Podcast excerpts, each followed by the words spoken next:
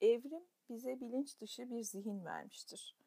Çünkü bilinç dışı muazzam miktarda bilgi girişini ve bu bilgilerin işlenmesini gerektiren bir dünyada hayatta kalmamızı sağlayan şeydir. Duysal algımız, anılarımızı hatırlamamız, gündelik kararlarımız ve faaliyetlerimiz bütünüyle çaba göstermeden olup bitiyormuş gibi görünür. Ne var ki bunun yegane sebebi bunların gerektirdiği çabanın beynimizin farkındalığımızın dışında kalan kısımlarında harcanıyor olmasıdır. Mladinov, Mladinov 2013 her şeye karşın belki de tek sorumlusu benim diyebileceğimiz bazı seçimlerimiz ve bu seçimleri izleyen davranışlarımız vardır. Dahası bunun olanaklı olduğunu göstermeye çalışan filozof ve bilim insanları da vardır. Son yıllarda okuduğum bu türden en iyi çalışmalardan biri Mark Balaguer'in Özgür İrade adlı kitabı 2014. Balaguer kitabında özgür iradenin yanılsama olduğunu ileri süren ciddiye alınabilir bütün görüşleri tek tek irdeliyor. Bunlardan belirlenimcilik, determinizm argümanını, çağdaş nörobilim çalışmalarına dayanan argümanları ve psikolojinin bilinçaltının belirleyiciliğini esas alan argümanlarını gözden geçirerek geriye her şeye karşın bazı bilinçli kararlarımızın kaldığını savunuyor. Kendisinin çetrefilli karar durumları, torn decisions diye nitelediği bu bazı özel karar zamanlarının her şeye karşın kişinin kendi özgür bilincinden kaynaklandığını, gerçi bunun insan yaşamında çok az tekrar eden durumlarda oluştuğunu ve bunun dışındaki pek çok durumda belirlenmiş olabileceğimizi kabul etmenin özgür iradeyi tümden yok saymak için yeterli olmayacağını ileri sürüyor. Filozof Daniel C. Dennett de özgür iradeye fazla bel bağlamamakla birlikte gel Nigro'cum gel kızım. Tamam otur. Öpücük otur. Filozof devam ediyoruz Filozof Daniel C. Dennett de özgür iradeye fazla bel bağlamamakla birlikte tümüyle fiziksel nedenselliklere uygun işleyen maddi parçacıklardan bu fiziksel ve sonra da biyolojik belirlenimden belli ölçülerde bağımsızlaşabilen bir bilinçli zihnin türeyebileceğini savunuyor. 2004 Dennett bu en seçkin yazar ve araştırmacıların bile özgür iradeye makul bir alan açmak isterken karar ve davranışlarımızın mutlak sorumluları olduğumuzu ileri sürmekten kaçındığını anlamak güç olmasa gerek. Oysa biz sıradan insanlar günlük yaşamlarımızda ahlaki yargı, tutum ve ilkelerimizde büyük ölçüde özgür irade sahibi varlıklar olduğumuz varsayımını benimsemiş görünüyoruz. Kendi yaşamlarımızın mutlak kaptanı olduğumuz fikri vazgeçemeyeceğimiz kadar güçlü bir tutkuya dönüşmüş görünüyor özgür iradem varmış gibi hissediyorum. Öyleyse vardır der gibiyiz. Robert Gulak, özgür irade inancının temelsizliğini gösteren bilimsel veriler arttıkça ironik olarak özgür irade meselesini hiç kurcalamama, deyim yerindeyse hiçbir şey olmamış gibi yapma davranışında da artış olduğundan yakınan bir yazısında şöyle diyor. Son 400 yıldır özellikle beynin fiziksel yapısı ve işlemleri, işlevleri keşfedildikçe özgür iradeye karşı kanıtlar da hızla çoğalmakta. Pozitronik emisyon ya da radyoaktif ışınları kullanarak beynin özel olarak matematiğe, sözcük işlemeye ya da görsel belleğe yönelik işlerde uzmanlaşan alanlarının haritasını çıkarabiliyoruz. Zihinlerimizin yalnızca fiziksel süreçlerden oluştuğundan kuşku duymak giderek daha fazla güçleşiyor. Tam da aynı dönemde ironik olarak özgür iradenin gerçek olup olmadığı daha az kurcalanıyor. 2004 Gulak İnsanlar arasında özgür irade inancının basitçe bir yanılsama olduğunu kabul etmekle birlikte eğer yanılsama ise bile faydalı bir yanılsama, öyleyse bu yanılsamayı sürdürmeliyiz diyenler vardır. Bu görüşün en güçlü savunucularından sayılan Smilanski'ye göre insanların özgür irade konusunda hakikatle yüzleşmeleri neredeyse olanaksızdır. Hakikat böyle bir ayrıcalığımız olmadığı yolunda olsa bile. Ancak yazara göre tam da bu yüzleşme olanaksızlığı nedeniyle özgür irademiz varmış gibi yaşamaya etik, hukuksal ve sosyal gerekçelerle mecburuz. 2000 yılı Similanski. Burada sözü edilen etik, hukuksal ve sosyal mecburiyet pratik açıdan yargılama, cezalandırma ve intikam alma mecburiyetine dönüşmüş güçlü bir tutku gibi görünmektedir. Suçtan kaynaklanacak zarardan korunmaktan daha çok suçludan intikam almaya koşullanmış bir uygarlığımız var. Bir suçun olduğu her yerde o suçu özgür iradesiyle işlemiş biri olması gerektiği yolundaki güçlü inancımız en temelde intikam arzumuzdan tetikleniyor olabilir. Eagleman'ın küresel ölçekte pek çok yayıncılık faaliyeti gösteren kurum tarafından 2011 yılının en iyi kitaplarından biri olarak seçtiği Incognito, özgür iradeye şaşmaz bir iman besleyen kişileri bile yeniden düşünmeye yöneltecek ölçüde çok sayıda ve ilginç araştırmayı derledi. 2011 Eagleman. Bu kitapta içerilen argüman ve bu argümanın temellendirilmesinde kullanılan pek çok araştırmanın bulgularına bakılırsa çok yakında adalet sistemimiz başta olmak üzere çağdaş kurumlarımızın tümünde davranışlarımızın gerisinde özgürce seçebilme olanağına sahip bir ben bulmanın giderek güçleşmesine bağlı olarak köklü değişimler gerçekleşecek. Evrimsel tıp, nörobiyoloji, psikiyatri gibi fail nedenleri kalıtımın beyin üzerindeki etkilerinde arayan bilimler kadar çevrenin kişisel eğilimler üzerindeki etkilerini bulgulayan bilimler de verili bir andaki davranışımızdan başka türlüsünü yapabilecekken yapmayan bir özgür benin sorumlu tutulabilmesinin pek de doğru olmadığını söylemeye başlamış durumda. Ne var ki Eagleman'a göre asıl sorun bu saptamanın bir gün sahiden herkes tarafından kabul edilip edilmemesi değil. Davranışlarımızın gerisinde sandığımızdan çok daha fazla bize rağmen oluşan nedenlerin yattığını hepten anlasak bile olumsuz davranışlarından ötürü söz gelimi fail bir suçluyu cezalandırmaktan vazgeçmeye asla yanaşacak gibi görünmüyoruz. Bu olguyu Eagleman şöyle sunuyor. Herkeste olmasa bile pek çok kişide güçlü bir intikam güdüsü vardır. Görmek istedikleri şey rehabilitasyon değil, cezadır. Bu güdüyü anlayabilirim çünkü bende de var aynı şey. Ne zaman bir suçlunun korkunç bir eylemde bulunduğunu duysam öyle öfkelenirim ki kendi yöntemlerimle öç alma duygusu kaplar içimi. Ancak bir şey yapmak için güçlü dürtüler hissetmemiz onu en iyi yaklaşım yapmaz elbette. Sözde özgür irade sahibi ayrıcalıklı varlıklar olduğumuz fikrinin uygarlığımızda hiç de iyi gelmediğini düşünen bir başka çağdaş araştırmacı da Steven Pinker'dır. Pinker'ın Boş Sayfa İnsan Doğasının Modern İnkarı adlı kitabında özgür irade fikrine bu kadar çaresizce sarılmanın gerisinde korku yattığı söylenir. 2008 Pinker İnsan adeta işler doğaya aykırı olabilirmiş gibi doğadaki her varlığın belirlendiği gibi kendisinin de belirlendiği düşüncesiyle bir türlü barışamaz. Pinker'a göre tüm uygarlığımızın bir sorumlu bulma tutkusunun gerisinde suçu azaltma isteğinden daha fazla, aksi takdirde kendisinden intikam alınabilecek bir suçlu bulamayacak olma korkusu yatıyor gibidir. Buradaki korku, insan doğası anlayışının kişisel sorumluluk kavramını bitireceğidir. Geleneksel görüşte benlik veya ruh ne yapacağını seçer ve işler sarpa sarınca sorumluluğu üstlenir. Fakat bir eylemi kişinin beynine, genlerine ve evrimsel geçmişine atfettiğimizde o eylemin hesabını o kişiden soramayız gibi görünüyor. Diğer bir deyişle biyoloji mükemmel bir mazerete, hapisten çıkış kartına ve doktor raporuna dönüşüyor. Oysa belki de evrende yalnız biz insanlara tanınmış yüce bir ayrıcalık olarak özgür irade varsayımımız bu kadar köklü olmasaydı, dikkatimizi kötücül davranışlar gösterenleri durdurmanın yollarını bulmaya yöneltir, onlardan intikam almaya koşullanmış ve pek de işe yaradığı görülmemiş ceza sistemlerimizi ön yargısız bir dinginlikle soruşturabilirdik.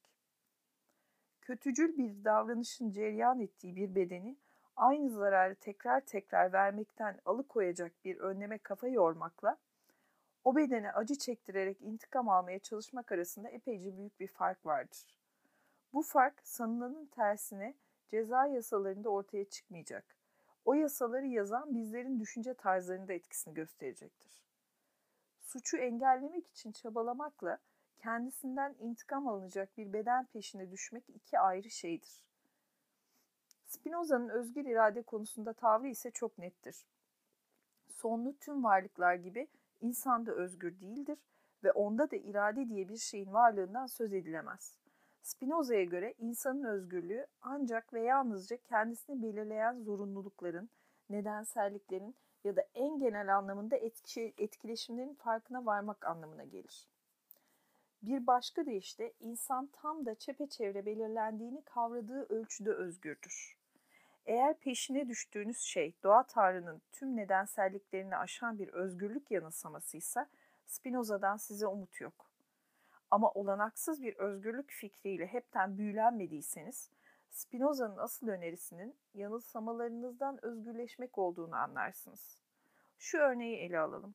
Eğer aramızdan biri yüksekte bir yerde durup kollarını kanatlanmış gibi aşağı yukarı sallayarak uçmayı arzuluyor ve bunu başaramıyorsa ona verilecek yegane özgürlük uçmasının olanaksız olduğu bilgisini kavramasını sağlamaktır.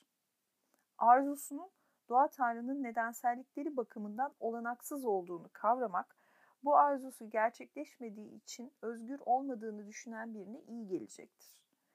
Aynı biçimde özgür irade konusunda doğa tanrının tüm sonlu varlıklarını belirleyen nedenselliklerin biz insanları da aynı ölçüde belirlediğini kavramak, bizi asılsız arzularımızdan özgürleştirmek bakımından anlamlıdır.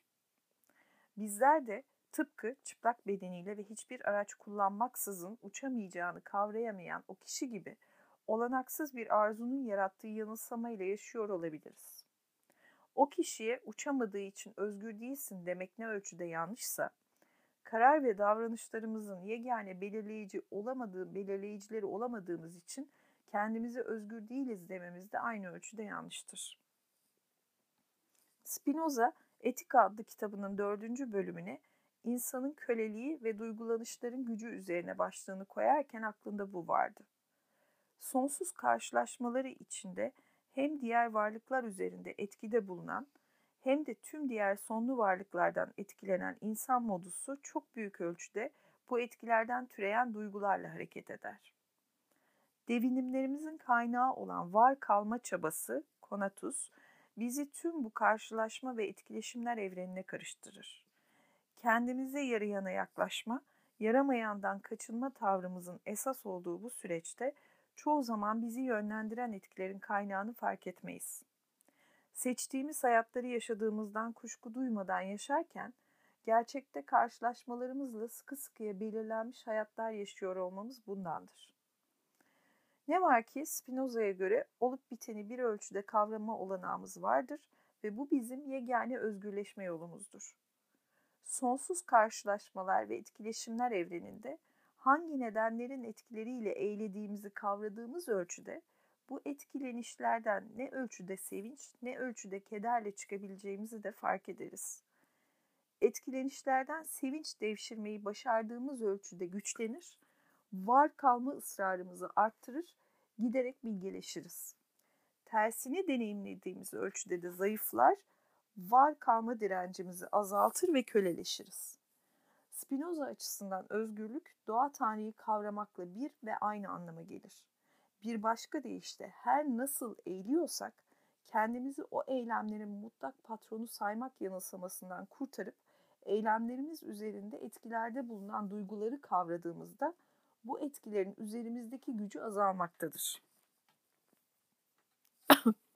Bu adeta siz görmeden dibinizde patlatılan bir balonun sesinden duyduğunuz ani korkuyla ikinci ya da üçüncü seferlerde gözünüzün önünde patlatılan balonların sesi karşısındaki vurdum duymazlık arasındaki fark gibidir.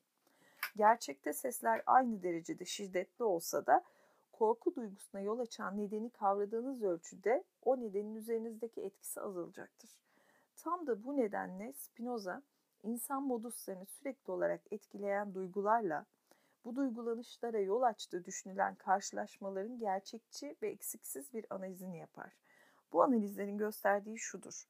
Bütün karşılaşmalarımızda karşılaştığımız varlıkların kendilerinden çok o varlıklardan kaynaklandığını sandığımız duygularla davranırız. Ay bin lanet.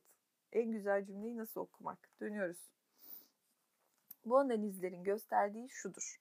Bütün karşılaşmalarımızda karşılaştığımız varlıkların kendilerinden çok o varlıklardan kaynaklandığını sandığımız duygularla davranırız.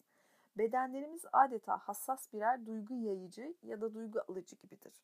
Böylece bütün karşılaşmalarımızda hem etkiler yayar hem de diğer bedenlerden yayılan etkilere maruz kalırız. Duygular o kadar güçlüdür ki o duygunun etkisi altındayken duygulanışımızın karşılaştığımız bedenlerle sahici ilişkisini kavrama serin kanlılığını çoğu zaman kaybederiz. Bu kavrayıştan uzaklaşıp duyguların insafına kaldığımız ölçüde de zayıflamamız, pasifleşmemiz ve kederimiz artarak sürer.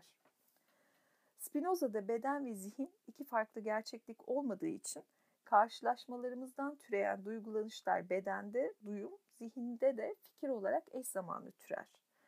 Öfkeyle kalkan zararla oturur sözündeki zarar ne yalnız bedene ne de yalnız zihne ilişkindir. Öfke duygusunun özellikle aşırıya kaçtığı anlarda bu duygudan bütün bir varlık olarak zarar görürüz. Epeyce öğrenim görmüş biri olarak bunu söylemekten ötürü mahcup olmalı mıyım bilmiyorum ama niteliksiz ya da uzmanlar açısından az nitelikli bulunan sıradan filmleri her zaman çok öğretici bulmuşumdur. Bu filmlerden biri de Türkçe'ye Çarpışma adıyla çevrilmiş 2002 yapımı bir Hollywood filmi. Filmde beyaz bir avukatın Gavin, Gavin diyelim, birkaç milyon dolarlık dev bir davanın dosyasını mahkemeye yetiştirmek üzere yola çıktığı arabası sigorta satıcısı bir zencinin kullandığı arabayla çarpışır. Doyle'un arabasıymış.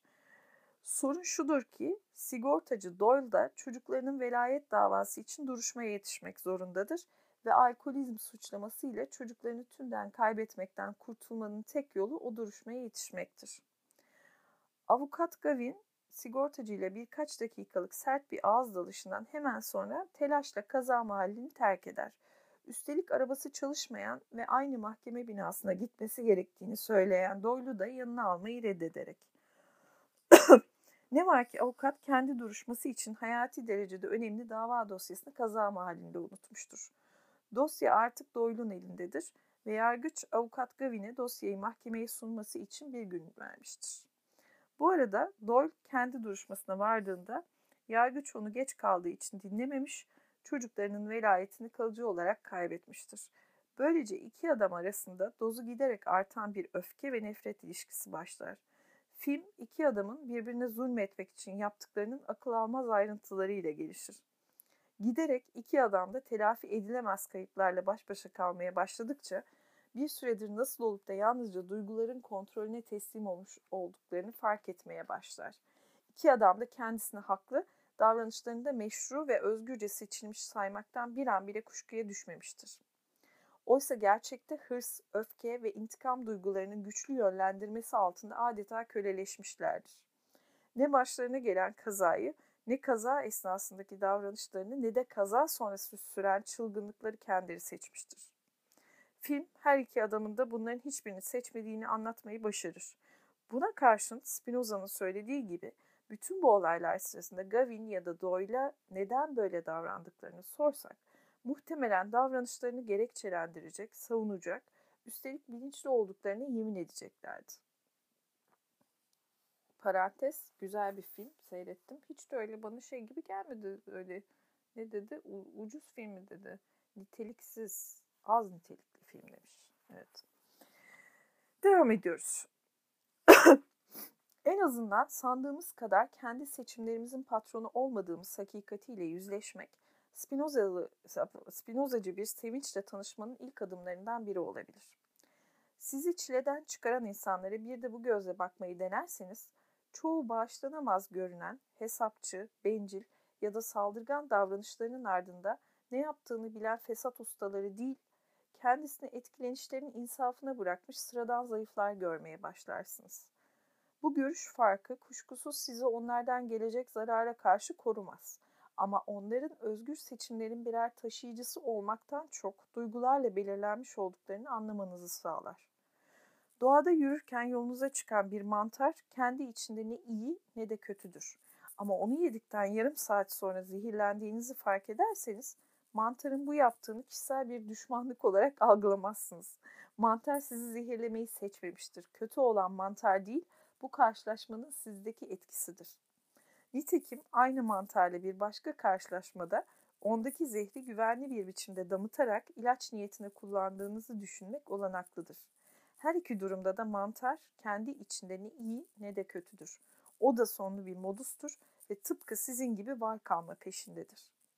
Karşılaşmalarımızın bizdeki etkilerini fark ederek bu etkilerden bize yarayanlara yaklaşıp yaramayanlardan kaçınmakla yetinmemiz, etkilerin nedenlerinin bizimle kişisel husumeti olan kötülük odakları olduklarına inanmaktan vazgeçmemiz gerekiyor. Kuşkusuz mantar örneğinde benimle aynı fikirde olabilir ama insanların mantarlardan biraz daha maksatlı davranan varlıklar olduğunu ileri sürebilirsiniz. Bu durumda size önce aşkıncılık varsayımından, ardından da insan merkezci özgür iradecilik varsayımından kurtulmanız gerektiğini anımsatırım. Bu iki varsayım iş başında olduğu sürece evrene, olup bitene, karşılaşmalarımıza ve diğer varlıklarla sürekli etkileşimlere sevinçli tepkiler vermeniz pek olanaklı görünmüyor. Doğa Tanrı'da her şey olması gerektiği gibi oluyor. Bu hakikati kavramak, sevince giden yola çıkmak demekse, aşkıncılık ve özgür iradecilik bizi bu yoldan sık sık saptıran kederli tuzaklardan ikisidir.